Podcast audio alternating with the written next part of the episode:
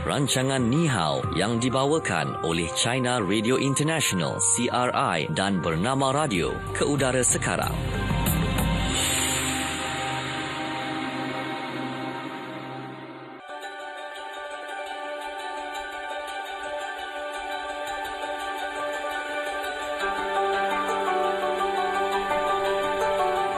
Ya, bernama radio stesen berita bisnes hmm. anda. Okey, kembali kita waktu ini dalam program Ni Hao untuk episod hari ini. Ya. Ya, bersama-sama dengan China Radio International dan juga bernama radio. Saya Natasha Aimi di sini. Dan saya Syuhada Armawan. Kami berdua akan bersama dengan anda sehingga pukul 4 petang nanti.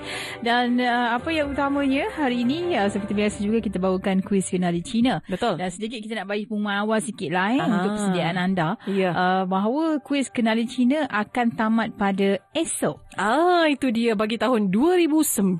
Ya. Okey. Ah, okay. Jadi kalau siapa nak 10 ni kan, Ya. macam nak sertai orang kata hujung-hujung waktu ni, anda boleh ikuti kami hari ni dan juga esok untuk kuis kenali China. Terbaik. Okey, untuk episod hari ini, siapa yang akan temankan kita di CRI? Kita ada Fadil di sana. Salam. Hai. Hai, hai Fadil. Hai Fadil. Hai, apa khabar? Baik. Uh, so, Baik. Ya. Ah, apa hari ini begitu ah, gembira? Gembira. Gembira. Ah, itulah dia. Berapa Hari Isnin kan? Minggu, Ya. minggu, ya, minggu, minggu yang baru. kita Minggu baru dan minggu terakhir macam tu. Ya, betul. Minggu terbaru dan hujung-hujung Disember. Mm-mm. Tapi kita nak tahu juga uh, menjelang uh, tahun baru 2020 ni kan di Beijing bagaimana persiapan untuk sambutan tahun baru? Mhm. Sambutan, sambutan adalah Uh, macam jualan murah ke ada jugalah macam biasalah kan? malam murah ada juga Okey. ya. Ah, biasanya pada bulan Januari di kedai-kedai uh, kebanyakan banyak kedai lah ada tu potongan harga yang menarik. Mhm. Ada ya semula sempena tahun baru dan juga tahun baru Cina yang akan jatuh pada uh, penghujung bulan Januari.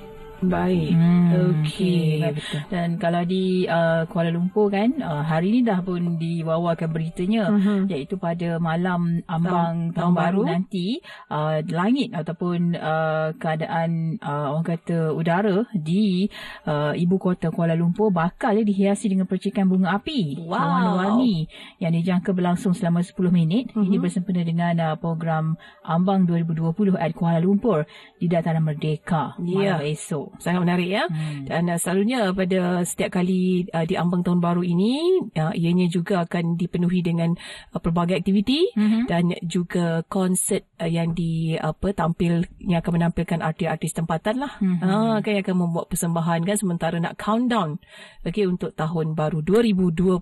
Ya. Saya rasa mungkin meriah lagi tahun ni sebabkan lah. tahun depan adalah tahun 2020 Mhm. kan yang dinanti-nantikan oleh ramai rakyat Malaysia. Betul. Okey, baik. Jadi untuk hari ini uh, kuis kuis pula pergi Ya. kuis terus. Sabar. Tadi tak bersabar. Ya, okey, kita kena bersabar. Betul, betul. Quiz. Betul Okey. Uh, fokus China, kita nak kongsikan mengenai pencapaian dan kehilangan pada 2019. Ayo kita. Fokus China. Okey, silakan Fadil. Uh, kita tahu dah tiba masanya untuk kita tinggalkan tahun 2019 mm-hmm. dan bersedia untuk tahun 2020. Kalau kita imbas kembali lah pada tahun 2019, tentu adalah uh, pencapaian yang diperolehi dan juga matlamat yang belum dicapai atau kehilangan yang dialami. Dan kesemua ini pasti akan menjadi ingatan, jadi pengalaman, jadi Betul. kenangan ya. Mhm. Dan uh, juga dorongan kepada kita untuk melangkah ke kehidupan pada masa akan datang. Okey. Baik, uh, bagi Fadil sendiri, uh, bagaimana kita lihat tentang memandangkan pencapaian dan kehilangan uh, secara definisi yang betul lah. Oh, kalau bagi saya, uh, saya sebenarnya sangat gembira dengan Mhm. kehilangan saya. Oh, Sebab saya, ya, saya kehilangan uh, berapatan uh, 5 kilogram. Oh berat Oh, badan. berat badan. Dengar Oh. macam pendapatan. Saya kalau Ah. kehilangan pendapatan ni macam Ah. oh, dia boleh bertambah lagi. Susah nak bagi pendapat ni kalau macam Oh, tu. berat badan. Ya, 5 sampai- kilogram. Wow. Uh, istihar dan lebih yakin, ya, lebih yakin. Hmm, okey. Macam mana nak hilangkan tu eh? Mm-mm. Saya macam tahun makan tahun macam tak Ah, hilang je kan? Nak tambah je kan. Selalu selalu pergi gym, uh, bukan tiap-tiap hari, tapi uh, kena uh, Tengah-kanan.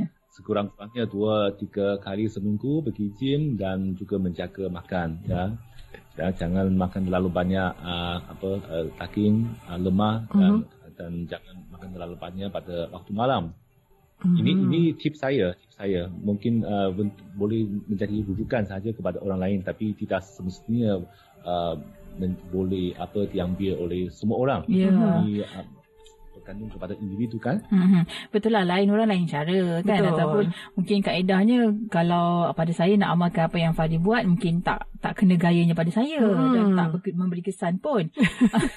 ha, tapi mungkinlah ada cara lain. Tak tak perlu. Ha, dia ada cara lain yang sesuai terhadap individu itu sendiri. Betul. Kan? Kan, Ha, eh? Tapi baguslah kalau kita kongsi macam uh, diet kan kita Mm-mm. kongsi tentang tip pemakanan dengan kawan-kawan pun saya rasa itu pun cukup bermakna lah. Ya. Uh, sampai kita pun turun berat badannya, kawan-kawan Hmm. kita pun uh, kita dapat bantu juga. Ya, tapi kita rasa macam Fadil macam satu kejayaan yang besar lah bila dapat Betul. turun berat badan ni kan. Hmm. Hmm. Ya sebab ya sebab ini kena uh, berusaha. Ha, itulah. Bentuk mana, mana pertama kita kena uh, uh, apa uh, memberi kesungguhan. Mhm. Baik. Hmm. Sebab wanita ni tiap-tiap kali masuk tahun baru memang impian dan azam dia nak, Nak kurus, lah. kurus. Mm-mm. Sampai Oh, bila tahun tak tercapai. Kan walaupun apa Azam tu dah 10 tahun lalu dah dia buat. Tahun Dia depan pun Azam. sama juga kan? Ya, Ah, betul. 1 Januari nak kurus. Ha. Tapi tak tahulah dia 2 start Januari lupa. Ah, dia macam itulah selalu wanita ni kan. Okey. Baik, tapi macam mana nak tetap ke matlamat dan Ya. uh, orang kata munasabah lah uh, dan praktikal Ikut, terhadap diri hmm. kita. Kalau Fadil buat macam mana? Sebab saya nak kongsi satu uh, cerita rakyat bentuk uh, apa tema, uh, tema kita mengenai itu pencapaian dan kehilangan ataupun uh, yang bila menetapkan matlamat. Uh, cerita rakyat ini juga sangat sangat popular, sangat menarik juga. Iaitu pada zaman uh, pada zaman purba uh, ada seorang apa ada seorang uh, warga tua Mm-hmm. yang tinggal di kawasan sempatan dengan kaum nomad. Uh, warga tua itu kehilangan seekor kuda yang dipeliharanya. Ada ji- jiran yang datang untuk menenangkan hati Dato itu supaya jangan terlalu susah hati. Jadi Dato berkata, kenapa susah hati? Uh, ini mungkin satu perkara yang baik. Jadi berapa bulan kemudian, kuda itu yang hilang itu kembali sendiri. Malah membawa balik uh, uh, lebih banyak kuda dari uh, kaum nomad. Dia Hmm. bukan uh, yang bukan saja kuda pelihara itu datang ke, uh, kembali, malah ada yang uh, lebih banyak kuda yang ikut. Jadi ramai jiran datang untuk mengucapkan tahniah. Tetapi Dato itu berkata, uh, tak perlu tahniah sebab mungkin dia akan membawa kesengsaraan. Uh, tidak lama kemudian, keburukan memang berlaku apabila anak Dato itu jatuh ketika menunggang kuda dan mengakibatkan kakinya patah. Jadi ada orang yang datang pula yang untuk menenangkan hati Dato supaya jangan terlalu risau. Mereka kata anak hmm, pasti akan boleh sembuh. Dato berkata, tidak mengapa, mungkin ini akan membawa nasib yang baik juga. Hmm. Dan tidak berapa lama kemudian tercetus perang dengan kaum nomad. Jadi semua pemuda yang tinggal di kawasan sempatan diminta menjadi askar dan banyak antara mereka terkorban dalam perang. Anak Tato tidak menjadi askar kerana kakinya masih belum sembuh. Oleh itu, dia tidak menjadi mangsa perang. Ini satu cerita yang namanya Sai Weng Shima. Maksudnya, uh, orang tua kehilangan kuda yang memberitahu kita uh, ada kaitan yang rapat antara pencapaian dan kehilangan. Uh, memberitahu kita apabila mengalami kehilangan pasti ada perolehan. Ini satu cerita yang saya rasa agak menarik dan mempunyai maksud yang um, mendalam juga mengenai pencapaian dan per- perolehan. Hmm. Saya juga setuju lah dengan pandangan bahawa kehidupan kehidupan kita uh, merupakan proses yang sentiasa mengalami uh, apa yang sentiasa memperoleh sesuatu dan kehilangan sesuatu. Contoh apabila kita menjadi matang, kita kehilangan masa kecil. Mm-hmm. Apabila uh, kita menikmati kehidupan yang yang moden, menikmati kemudahan yang sempurna di uh, di, di bandar ya. Jadi kita akan tidak dapat menikmati suasana pemandangan yang indah dan mendamaikan jiwa di kampung. Mm-hmm. Jadi apabila pendapatan banyak, mungkin masa menemani anggota keluarga kurang. Jadilah itu yang saya rasa hmm, bila ada apa ada yang perolehan mungkin ada uh, benda yang kita hilang jadi saya juga setuju dengan orang kata jangan selalu susah hati dengan apa yang hilang pada semalam. Uh-huh. kerana ia akan menyebabkan lebih banyak kehilangan pada masa akan datang.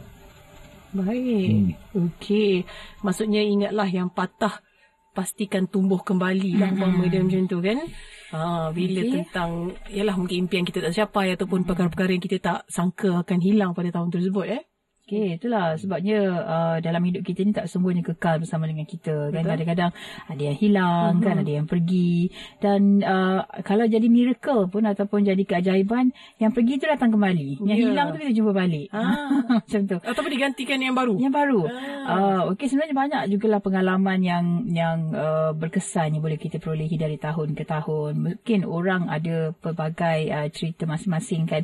Uh, dari tahun ke tahun, uh, ada yang sedih, ada yang gembira, ada yang uh, apa berita yang biasa-biasa saja, uh-huh. ada yang mungkin tahun itu adalah tahun yang terbaik bagi diri dia. Uh-huh. Uh, pencapaian yang terbaik dan kejayaan yang terbaik. Uh, jadi uh, apa pun yang kita nak perolehi adalah bergantung kepada matlamat kita sendirilah. Uh-huh. Apa yang kita capai, kan apa yang kita buat. Kita buat yang terbaik, kita dapat yang terbaik. Uh, jadi kalau uh, kita mahukan sesuatu yang orang kata uh, memenuhi cita-cita kita, uh, kita kena tahu juga pancarobanya. Uh, sebab bukannya impian tu akan terjadi uh, semudah yang kita, kita sangka. sangka. Yeah. Ada juga cabaran yang perlu kita uh, tempuhi, ujian yang perlu kita lalui. Betul kan ya kan dan kita sebenarnya yang sangat bagus sekali adalah belajar daripada uh, pengalaman. Yeah. Uh, itu yang paling penting ya. Uh, sebab apa? Kalau nak belajar daripada pengalaman ni ada macam-macam cara uh, kan sama ada kita sendiri rasai ataupun kita melihat pada orang lain hmm. kan ya dan um, paling penting sekali apabila kita mengalami sesuatu perkara kita sendiri akan rasa kesan atau orang kata tempiasnya ah jadi uh, kita tak boleh nak menimba pengalaman tanpa melakukan apa-apa. Uh, maksudnya pengalaman tu di dijana ataupun akan ada apabila kita melakukan sesuatu. Kan takut untuk melakukan kesilapan tak bolehlah nak jadikan alasan ya untuk tidak berbuat apa-apa langsung. Mm-hmm. Tetapi sebagai manusia kita tak mampulah untuk elak daripada melakukan kesilapan dan kesalahan. Uh, tak, tak, tak apa kan sehebat mana pun uh, persiapan yang dilakukan tetap juga akan ada keadaan-keadaan di mana kita akan tetap juga melakukan kesilapan tu. Mm-hmm. Uh, jadi relax tak apa kan buka minda dan pandang pada kegagalan kegagalan kegagalan itu dari sudut yang positif. Ah itu paling penting kan ya. Pengalaman akan memberitahu kita perkara-perkara yang perlu dilakukan atau dielakkan pada masa akan datang hmm. ya agar kita tidak mengulanginya semula. Betul. Hmm. Sebabnya kalau dalam kehidupan kita ni uh, bila kita menempuhi ataupun kita berdepan dengan cabaran dan ada kalanya kita berjaya tempuh, ada berjayanya kita gagal nak hmm. buat benda tu kan. Jangan sesekali kita anggap itu adalah perkara yang yang uh, menggagalkan kehidupan kita. Betul. Sebabnya perkara yang mungkin kita rasa macam kita tewas untuk uh, berdepan, itulah sebenarnya kekuatan yang kita perolehi untuk kita buat sekali lagi. Betul. Uh, untuk kita uh, cuba lagi yang terbaik pada masa uh-huh. akan datang. Yeah. Okey, uh, banyak sebenarnya dalam kehidupan kita ni uh, dari segi kegagalan, dari segi pahit ni hidup ni mengajar kita jadi lagi kuat mm-hmm. untuk kita tempuh apa yang kita mahukan pada masa akan datang. Betul, tepat sekali kan. Mm. Dan uh, sebenarnya ada kaedah, ada juga teknik untuk kita bentuk azam kita ni. Mm-hmm. Ha, ya agar boleh tercapai sebenarnya. Okey, antaranya contoh pertama sekali kita kena pastikan matlamat kita tu kena realistik. Mm-hmm. Ha, contoh macam nak kuruskan badan kan. Ha, kita tahu sepanjang tahun tu macam mana kita punya tabiat pemakanan. Okay. Kita bila tak nak habiskan uh, contoh berat 80 kilo, kita nak turun 50 kilo. Okey. Sebenarnya ha, uh, bila ta- target tu target nak gunakan badan tu realistik. Betul. Tapi cara dia tak realistik. Ha, jadi jumlah dia jadi tak realistik juga. ha, kadang-kadang dia bukan turun, dia naik. ha, jadi biar matlamat tu realistik sikit ha. dengan kita tahu kemampuan kita di mana, kan ya, bagaimana dan sebagainya. Mm-hmm. Okay, lepas tu bila kita tanam azam ni, kita kena khususkan dia spesifik kan uh, apa yang kita nak capai bagaimana bila contohnya memang tahun 2019 tapi berapa mas, berapa lama masa yang diambil dan hmm. sebagainya hmm. okey kemudian uh, bila dah capai kita kena bagi ganjaran uh, kita bagi ganjaran dia kepada diri kita sendiri uh, contoh macam berjaya turun berat badan tahun ni 10 kilo esok kita makan uh.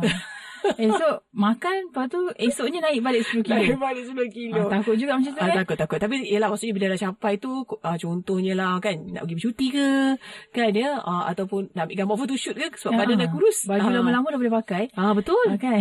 ah boleh jadi inspirasi ke orang lain Okey. Satu lagi disebut tentang azam ni haruslah khusus. Ah, ya. Ah, lebih spesifik lah. Dan uh, fikirkan aspek mana yang anda ingin perbaiki dalam diri anda. Itu yang penting sebenarnya kita kenal dulu. Aspek apa yang kita nak perbaiki. Kadang benda yang elok kita ubah. Mhm. Dia cantik kan benda tu. Tapi kita ubah dia. kita ubah pula ah dia macam kan Tu jadi tak elok. Ah, kita biasa biasa kita manusia kadang memang tak puas lah melihat Ah, apa yang kan? ada tu kan. Okey. Ah, tapi yang, saya rasa yang ni best sikit lah. Dia kata apa? Kena bagi tahu yang tersayang. Betul. Saya, saya harap yang tersayang tu pula Menyokong tepat lah. lah, Ah, sokong. betul betul. Tindakan dia tu tepat. Dia kalau tindakan dia salah, dia akan jadi sesuatu Dia akan jadi yang pergaduhan binasa. Okey. Dan uh, tak jadi masalah lah kalau nak bagi tahu sahabat ke nak bagi tahu suami ke kan tentang azam baru kita ni. Dan ini kerana uh, kita tahu mereka ni adalah orang yang boleh menyokong kita Ah, Hmm, bukan betul. yang merosakkan azam kita. So, okay. Dan uh, dapatkan maklum balas yang positif jugalah untuk sama-sama kita capai apa yang kita mahukan. Ya. Yang satu lagi, uh, beri ganjaran kepada diri sendiri. Ha, ini pun penting juga. Sebabnya setiap kemajuan kita, uh, kita harus berikan ganjaran kepada diri kita. Walaupun ia satu langkah yang kita rasa macam kecil. Ya. Dan uh, kita tak perlu sebenarnya menunggu sehingga semua azam kita tercapai. Barulah nak bagi ganjaran kan. Kadang-kadang dah sampai seinci pun okey dah. Mhm. Ha, macam dah, dah okey sikit dah dapat dalam 2, 20% dah capai. Ya. Okey dah kita bagi reward dekat diri sendiri kan. Dan uh, kena juga kita ni menghargai proses untuk memberikan motivasi kepada diri kita sendiri. Betul kan. Eh, itu yang paling penting sekali. Mana tahu kan kadang-kadang kita bagi, bagi ganjaran diri sendiri. Lepas tu dia capai 50% pula. Oh, betul. Lagi laju. Oh tu 3 kilo je badan. Ah, contoh kita ambil contoh Cakap. turun ke badan. Eh, ini jadi kapas ke apa? Teruk sangat ni kan Ah. betul lah. Saya rasa memang lah kan cabaran wanita ni kalau kata bab-bab uh, berat badan ni kan hmm, satu isu yang saya rasa tak dapat diselesaikan oleh dunia. yang yang, yang sensitif ya. Kan kadang-kadang complicated juga. Ah, betul complicated tau Fadil. itu yang berjaya tu saya rasa macam Alhamdulillah. Ya, betul. Kemudian dia menantangkan pula rasa macam cepatnya dia turun berat badan. Ya, Ah. kan? so kita ambil contoh berat badan tu macam senang sangat macam logik sangat relevan sangat kita hmm. jadi sebagai contoh. Sebab apa? Sekarang ni zaman media sosial. Macam saya sendiri kan tengok macam Insta famous, Insta famous ke hmm. kan. Siapa-siapa je lah. Oh mereka ni macam ada masa nak bersenam dan sebagainya kan. Betul. Saya tercari-cari arah itu. Sebab ha, Tasha jarang jumpa lah. juga ada, Ke tak jumpa ada langsung? yang, tak jumpa langsung. Saya ya, yang kongsi yang kongsi gambar mereka. Ah, betul. Ada wanita mereka yang bersenam di dalam gym. Ah, Ah, betul-betul. Ya, mereka Kan? ada juga yang yang yang kongsi yang gambar yang sebelum mereka apa apa pera- perapatan yang Mm-mm. ma- masih masih yang, yang tinggi. Ya. Uh, uh, dua- Sebelum dan lepas, selepas. Dan sebelas. Ya. Ya. Uh, boleh kita ma- mengambil Hmm, saya saya Ah, uh, saya apa? ambil iktibar saya tengok aje. Tanpa buat apa-apa. Itibar tanpa tanpa buat apa-apa. Uh, sebab saya rasa macam mereka banyak Ya banyaklah pergi bersenam kan buat aktiviti yang hmm. boleh menurunkan berat badan. Saya rasa saya pula hari-hari banyak bercakap je. Kan di masa kerja pun bercakap, balik rumah pun bercakap kan. Anak-anak kan. Ha. So, jadi macam itulah berat kita tak sama. Hmm. Okey, baik. Itu dia kan dia tentang uh, impian dan juga matlamat. Ha, kan Mhm. yang kita harapkan semoga 2019 ni semua pendengar-pendengar kita dapat capai apa yang tercapai, yang tak tercapai tu Bawa ke tahun 2020. tak ada masalah. Tak ada kita boleh masalah. carry forward. Ya, mudah-mudahan 2020 ni azamnya adalah tidak memungkiri azam. Cantiknya boleh buat lagu tu. Okey. Yelah. Aduh. Sebab sebelumnya asyik bila terlepas je Betul-betul. kan. Kita banyak mungkiri kan. Hmm. Oh, boleh Syekh Azami tu. Kan? ha, Mungkir Azam nama lagu, nama lagu dia. Okey. Baik. Kita ke segmen seterusnya iaitu Fokus Apa Kata Anda. Fokus apa kata anda? Baik, untuk fokus apa kata anda, kita nak kongsikan ya, kalaulah direnung kembali pencapaian ataupun kehilangan yang anda alami pada tahun 2019 ini, apakah itibar yang anda dapat daripadanya? Ha, kongsikan ya bersama-sama dengan kami di Facebook Live kita bawakan uh, dalam program Ni Hao ini. Mm-hmm. Okey di Facebook bernama Radio. Okey. Uh, so jadi banyaklah kawan-kawan kawan-kawan kita ni yang berkongsi ni kan. Uh, saya dah dapat iktibar dah kan ya. Uh, saya sebenarnya tahun 2019 ni saya nak berhenti merokok dan alhamdulillah dapat juga saya tak berhenti lagi. Cuma saya dapat kurangkan tabiat hmm. merokok saya.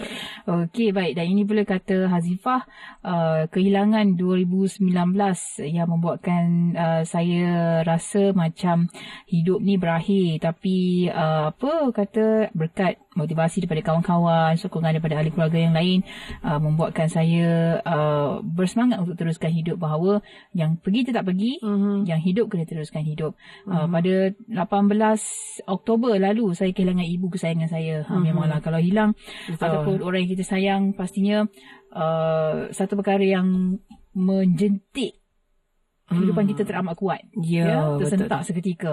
Uh, tapi itulah macam disebut tadi uh, bila yang hidup ni kena teruskan hidup makanya yeah. uh, itu uh, anggaplah kehilangan itu adalah kasih sayang Maha Pencipta. Betul. Kepada uh, ibu kita. Betul hmm. tu. Kan ya dan Atikah pula ha apa yang dikongsikan oleh uh, Atikah dia kata okey tahun ini anak mula bersekolah katanya. Hmm. Ha so jadi kalau nak tanya apa yang hilang memang macam-macam hilang. Ha, terutamanya bajet pun dah lari dah. Ha, jadi saya rasa uh, mulai tahun depan saya kena tanamkan azam untuk rancang untuk rancang keuangan saya hmm. dengan lebih baik. Okey, uh, bila bercakap tentang hujung tahun, pastinya macam tadi kan nak pergi bercuti, yeah. anak nak sekolah, apa Betul? lagi macam-macam lagi duit kita nak kena pakai. Hmm. Saya suka dengan apa tip yang dikongsikan oleh kawan kita ni. Katanya uh, bila apa kita tahu hujung tahun banyak nak pakai duit, hmm. kita sediakan tabung hujung tahun. Ah, uh, maksudnya nama lagu juga ke tu? Uh, Bukan dia? Dia pantun. Oh, okey. Uh, kan? Tabung hujung tahun yang yang sebulan kita boleh simpan RM200. Bila sampai ta- bulan 12 tahun depan, kita dah ada dalam berapa? RM2,400 macam tu kan. Uh-huh. Ha, jadi itulah boleh kita gunakan untuk anak-anak bayar yuran di baju sekolah dan sebagainya. Hmm, hmm. Betul juga. Betul, betul, betul, betul. Okey, baik. Ada Dan, lebih bajet tabung lebih. Tabung lah. lebih. Ha, hmm. Kan ni sebab yang lebih-lebih tu kita pandai nak habis kan. yang kurang tu kita tak tahu nak cari tu. Ni, ah, yang kurang nak top up tak reti. Ah, betul. Sangat pantun kita ni kan. Okey. ah, pengalaman peribadi sangat. Hmm. Okey, Yus Hada kata kelahiran bayi ketiga tahun ni membuat saya terkenang kembali saat kelahiran pertama dulu. Pada kelahiran pertama, saya ingat lagi pada hari pertama saya balik rumah. Uh, satu keluarga bergembira sambut kelahiran cucu pertama mereka. Saya hmm. masuk dalam bilik air menangis semahu-mahunya. Oh. oh, macam lirik lagu pula ni. Sungguh saya tak tahu mengapa. Walaupun uh, kejadian ini tak berlarutan ya, hanya dua minggu pertama. Jadi saya masih lagi rasa cemas memikirkan apakah yang akan berlaku sekiranya fasa baby blues ini berlarutan dan bertukar menjadi postpartum depression. Uh, ni, depression. depression. Ah, hmm. Betul-betul.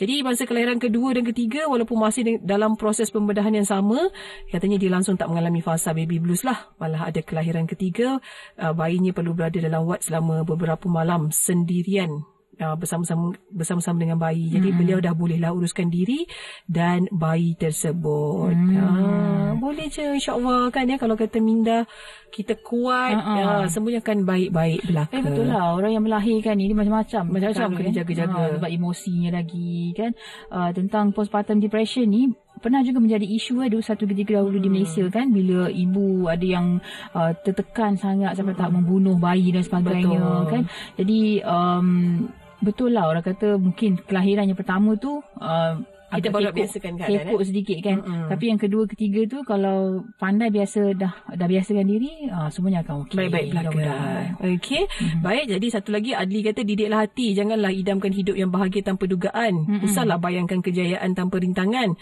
Kamu pasti boleh mengharunginya perlu ada yakin dan semangat yang kuat. Mm. okey baik. Terima kasih untuk anda semua yang kongsikan uh, pendapat anda pengalaman anda. Okey kita berhenti seketika waktu ini. Yep. kejap lagi kita kembali semula dengan segmen fokus di Malaysia. Terus dengar dengarkan Ni Hao.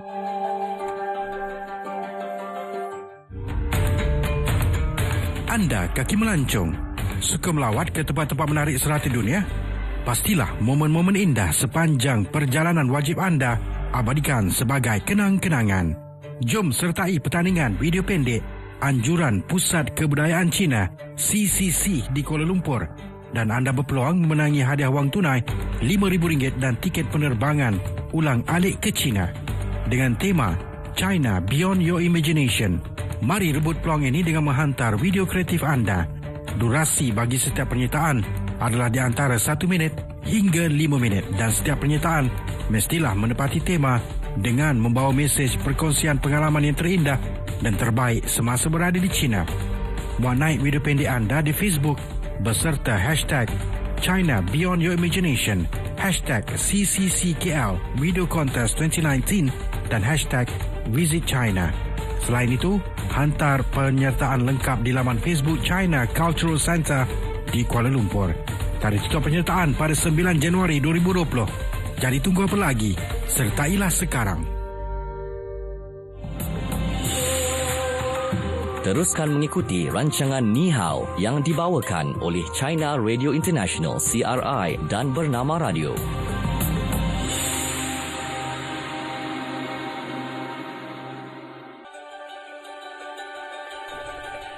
Okey, kembali Ya. waktu ini dalam program Ni Hao yang dibawakan oleh China Radio International dan Bernama Radio. Okey, dan uh, kita nak terus saja ke segmen yang seterusnya iaitu fokus di Malaysia. Fokus Malaysia. Okey, baik. Ya. Fokus Malaysia. Kita nak bercakap apa yang berlaku berapa hari bulan itu? Ah, baru-baru ni. Baru-baru hari, ni. Uh, Okey, mari kita fikirkan pula hari apa Isnin ke Selasa ya hari tu? Hari Rabu. Hari Rabu. ya. Ah, okey, berlakunya uh, gerhana matahari annulus. Yes. Okey, selepas uh, kali terakhir fenomena gerhana matahari tersebut ataupun uh, gerhana matahari cincin uh-huh. yang berlaku di Malaysia pada 21 tahun yang lalu pada minggu lalu sebenarnya rakyat Malaysia berpeluang untuk menyaksikan satu keajaiban alam yang unik dengan jelas khususnya di dua tempat iaitu di Tanjung Piai Johor dan juga di Serian Sarawak. Mm-hmm. Okey, jadi kejadian gerhana matahari it- annulus itu yang jarang-jarang berlaku di Malaysia ya dan kali terakhir dilihat pada 22 Ogos 1998. Mhm. Ini di Mersing Johor ya menarik perhatian orang ramai yang mengambil kesempatan untuk menyaksikan fenomena alam yang berlaku pada 26 Disember Mhm. uh, sehari selepas Christmas, Christmas, sebenarnya. hmm. Jadi tempoh gerhana berlaku uh, bermula pukul 1.21 hingga 1.23 tengah hari ya di Tanjung Piai manakala di Serian fenomena astronomi itu berlaku dalam tempoh kira-kira 4 minit bermula 1.46 hingga 1.50 minit tengah hari. Ha, jadi gerhana, gerhana matahari annulus ini berlaku apabila bulan ni bergerak tepat di hadapan matahari ya tetapi disebabkan pada ketika itu bulan berada agak jauh daripada bumi maka saiznya sedikit kecil hmm. dan tidak akan uh, dapat menutupi keseluruhan bentuk piring matahari tersebut Ya. uh, jadi seluruh negara mengalami fenomena gerhana matahari separa yang bermula kira-kira 11 pagi sampai pukul 4 petang Okey. Di uh, Tanjung Piai Johor, uh, di Taman Negara Tanjung Piai Johor kira-kira ada 5000 pengunjung menyaksikan peristiwa gerhana matahari annulus itu selama 2 minit dan menurut planetarium negara kira-kira 6000 kacamata khas ya untuk melihat gerhana matahari annulus itu disediakan dan diedar secara percuma kepada orang ramai. Dan selain itu kira-kira ada 120 teleskop disediakan pelbagai uh, persatuan pengkaji astronomi serta beberapa universiti awam untuk digunakan oleh orang ramai selain beberapa yang digunakan untuk kajian. Jadi kehadiran ikon astronomi Profesor Emeritus Dr. Dr. Mazlan Osman yang merupakan pakar astrofizik negara turut mendapat perhatian apabila tampil dalam sesi khas bual bicara gerhana matahari annulus uh, sebelum gerhana berlaku dan seterusnya bersama-sama menyaksikan fenomena itu. Mm-hmm. Okey, jadi di uh, Serian Sarawak pula, mm-hmm. okey, lebih seribu pengunjung terutamanya penduduk setempat berkumpul di dataran uh, Piazza yang terletak kira-kira 60 km ya dari Kuching untuk menyaksikan gerhana matahari annulus selama 4 minit bermula pukul 1.46 minit tengah hari dan kebanyakan menikmati pemandangan menakjubkan itu menggunakan penuras khas ya iaitu mm-hmm. kacamata khusus untuk lihat gerhana matahari ni yang disediakan oleh pihak penganjur. Ha, jadi planetarium negara yang menyediakan sebanyak 2000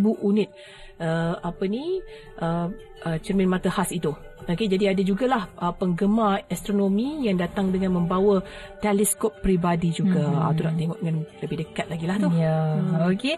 Jadi uh, itulah antara yang uh, aktiviti yang orang kata lokasi yang dapat melihat dengan lebih jelas iaitu di Tanjung Piai dan juga di Serian Sarawak. Dan di Kuala Lumpur uh, memang kita pun tak lepas peluang sebenarnya lebih seribu orang berhimpun di pekarangan planet- planetarium negara untuk saksikan gerhana uh, separa. Dalam masa yang sama planetarium negara turut mengajukan Solar Fest Malaysia 2019 yang berlangsung sejak Selasa minggu lalu. Jadi fenomena gerhana matahari itu yang dijangka ya akan berlaku lagi di Malaysia pada tahun 2042. Baik. Ah, masa tu di manakah kita? Ya. Ada umur lagi tu tu. Tak tahulah. Okey. Kita, kita janji, kita janji uh, saya akan pergi sana untuk melihat sama dengan 2042. Okey. Boleh boleh. Baik, baik. Azam. Kita, kita tanam azam. Tanah Masam. Hmm. Tenang Azam, betul juga tu kan? Betul-betul. Oh, sampai 42 tahun ni. Ah, Okey. Tapi sebenarnya ada satu kajian juga yang dilakukan oleh uh, para pelajar UTM okay, tentang perilaku haiwan. Ah, ini menarik, betul. Semasa uh, gerhana matahari Anulus itu berlaku. Okey, uh, sekumpulan pelajar dari Fakulti Alam Bina dan UKO, Universiti Teknologi Malaysia UTM, telah pun melakukan pemerhatian terhadap perilaku haiwan ketika berlakunya gerhana matahari cincin itu. Mm-hmm. Jadi kajian ditumpukan kepada haiwan-haiwan mamalia dan reptilia iaitu sekumpulan rusa, seladang, ular, gajah, harimau, singa dan monyet di Zoo Johor. Jadi para pelajar tersebut telah pun memulakan pemerhatian mereka pada pukul 9 pagi sehingga gerhana tersebut berakhir pada pukul 3.20 petang. Hmm, okay. Dan uh, ular ya kalau kita tengok macam mereka, uh, ular ni memiliki sifat sensitif ya terhadap perubahan alam dan menjadi spesimen terbaik tau untuk kajian seperti ini. Mhm. Dan berdasarkan pemerhatian tersebut, ular ni menjadi pasif pada waktu itu. Kemudian ular ni dia bergerak sekali-sekala je. Hmm. Hmm. sebelum sampai waktu ke, kemuncak gerhana itu. Dan pada waktu kemuncak gerhana, ular ni dida- didapati langsung tak bergerak tau. Ah. Ah, lepas tu tu ular, monyet pula. Mm-hmm. Kita tahu kan monyet ni, ha, kan. Tak tahu orang kalau tak duduk diam kita kata perangai macam monyet. Hmm. Ha, maksudnya dia memang tak diam lah, agresif sangat eh. Pada sebelah pagi. Nak masuk di tengah hari, nak berlaku gerhana matahari ini, uh, tiba-tiba dilihat uh, apa? Agak diam. agak diam. Pasif juga. Ada pasif pada Mm-mm. waktu kemuncak gerhana itu. Mm-mm. Dan uh, sekumpulan rusa pula didapati panik dan berada dalam kumpulan kawanan mereka dan pemerhatian yang sama juga direkodkan melalui kajian oleh universiti tersebut ketika berlakunya gerhana matahari separa pada 9 Mac 2016. Mhm. Dan selain menumpukan terhadap perilaku haiwan itu, mereka juga turut merekodkan kelajuan angin dan suhu dengan menggunakan alat anemometer. Hmm, Hmm. Itu dia. Kan itulah dia gerhana matahari. Hmm, yang memberi kesan juga terhadap perilaku haiwan. Hmm. Uh, sebab mereka nampak lebih fas, lebih pasif duduk dalam kumpulan Mereka. Uh, sekawanan mereka Betul? semasa kemuncak gerhana itu berlaku. Ya, kan ya itu untuk haiwan lah Mhm. dan uh, untuk kita sendiri dapat jugalah melihat kalau kita lihat di laman media sosial ramailah yang berkongsi Mhm. mereka mengambil gambar sendiri ya bentuk matahari pada waktu kemuncak tersebut uh, yang dilihat berbentuk seperti macam bulan sabit, Ya. berbentuk cincin Mhm. kan ya. Uh, dan cuma kena berhati-hatilah ketika nak melihatnya tu. Mhm. Sebab kadang uh, keadaan cuaca dikatakan dalam pada waktu beberapa minit tu jadi gelap kan macam mendung sikit. Betul betul. Ah sebelum dia beralih uh, Bergerak. bergerak. Mm-mm. Ah betul tu kan. Okey, baik itu dia fokus di Malaysia dan ini waktunya peluang untuk anda ya hari ini hari kedua terakhir untuk kuis kenali Cina. Jadi 0326927939 itu adalah nombornya. Fadil silakan berikan soalan. Okey, uh, ini sudah kuis yang untuk kedua terakhir. Jadi Mhm. soalannya sangat mudah saja ya. Adalah mengenai cerita rakyat yang saya kongsikan dalam fokus Cina hari ini yang uh, menggambarkan ujungnya berkaitan antara pencapaian dan kehilangan atau nasib baik dan nasib buruk. Uh, soalannya ialah apa jenis haiwan yang hilang oleh uh, warga tua dalam cerita rakyat tersebut. Okey, baik.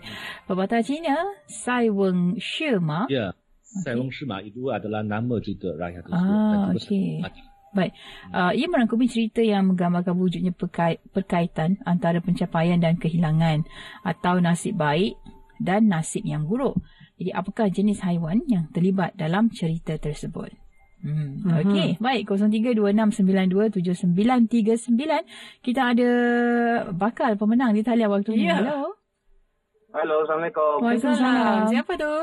Uh, saya Cik Saripudin dari Selayang. Baik. Cik Syarifuddin daripada Selayang. Apakah jawapannya? Uh, kuda, horse. Oh, Kuda. Kuda, kuda. Ah, okey. Kepang ke bukan? Uh, dia, uh, apa ni kuda padi? Kuda padi. Ada. Okey. Okey, Fadil, bagaimana jawapannya? Kuda. Ya, betul. betul. Ya, sebab Sai Wong Shima kalau Hmm. uh, kau bahas Man- Mandarin, Uh, jawapannya ialah apa ni orang tu kehilangan kuda. Tak? Dia, Ya. Ya, ya. Betul, betul, betul lah tu. apa ya, kuda. Ah, Ah, jadi betul lah. Ya, okey, betul lah tu. Okey, tahniah Cik Syarifuddin. Tahniah Sama-sama. RM50 menjadi milik Cik Syarifuddin. Okey, esok hari terakhir untuk kuis kenali Cina. Yep. Okey, ya, jangan lupa untuk sertai kami. Uh, untuk tahun depan punya sesi kita tak tahu lagi. Ah, betul tu kan ya. Jadi doa-doa lah. Doa-doa Okey, tapi yang pastinya esok ada RM5 lagi Ya. untuk anda semua. Okey, baik. Dan uh, masih lagi ada masa. Ma- kita masih. nak kita- belajar bahasa Mandarin. Silakan Fadil. kita uh, akan belajar satu uh, ucapan yang kita selalu uh, sampaikan kepada kawan-kawan sempena tahun baru Mhm. iaitu satu muka-mukaan kepada orang lain lah. Okey. Uh, maksudnya semoga anda semua memperolehi apa saja apa saja yang diidamkan dalam bahasa Mandarin. 祝大家心想事成。祝大家 maksudnya uh, mudah-mudahan anda semua心想事成 maksudnya uh, apa yang uh, diidamkan boleh tercapai, boleh terjadi. Okey. 成 maksudnya terjadi, capai. 心 maksudnya hati. Mhm. 想 maksudnya uh, fikirkan uh, atau hasrahkan. 祝大家心想事成，祝大家心想事成，事事成，成，事 ya 成。 betul. Okey. 事成速战大家祝心 心想事想成，ya, 事成 ya. Okey. 祝大家 kemudian boleh henti sekejap, 祝大 henti sekejap. 祝大心家想事成。 Okey. 心想事成。 Baik, Okey, mari saya kita. cuba untuk uh, perkataan semoga bukan perkataan ayat ya. Semoga anda semua memperoleh apa sahaja yang anda idamkan. 祝大家心想事成。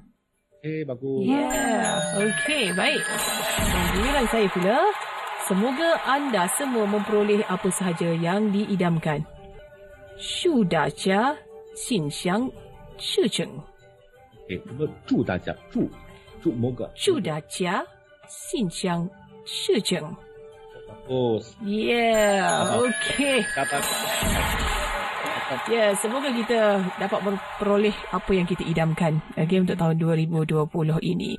Okey, nampaknya kita dah pun sampai ke penghujung rancangan Ni Hao waktu ini. Terima kasih kita ucapkan kepada Fadil kerana bersama-sama dengan kita. Mm-hmm. Dan uh, juga mewakili penerbit uh, Ni Hao, kita ada Hazy Rahel. Okey, saya Natasha Amy. Dan saya Juhada Armawan. Kita jumpa lagi esok. Dan uh, anda juga boleh terus ikuti kami untuk dengarkan program-program di Bernama Radio. Boleh Ya. ikuti podcast Bernama Radio di aplikasi Spotify dan juga aplikasi Bernama Radio. Ya, terus saja dengarkan kami bernama Radio Stesen Berita Biasa Sanda. Ya. Bye, Fadil. Bye. Bye, terima kasih.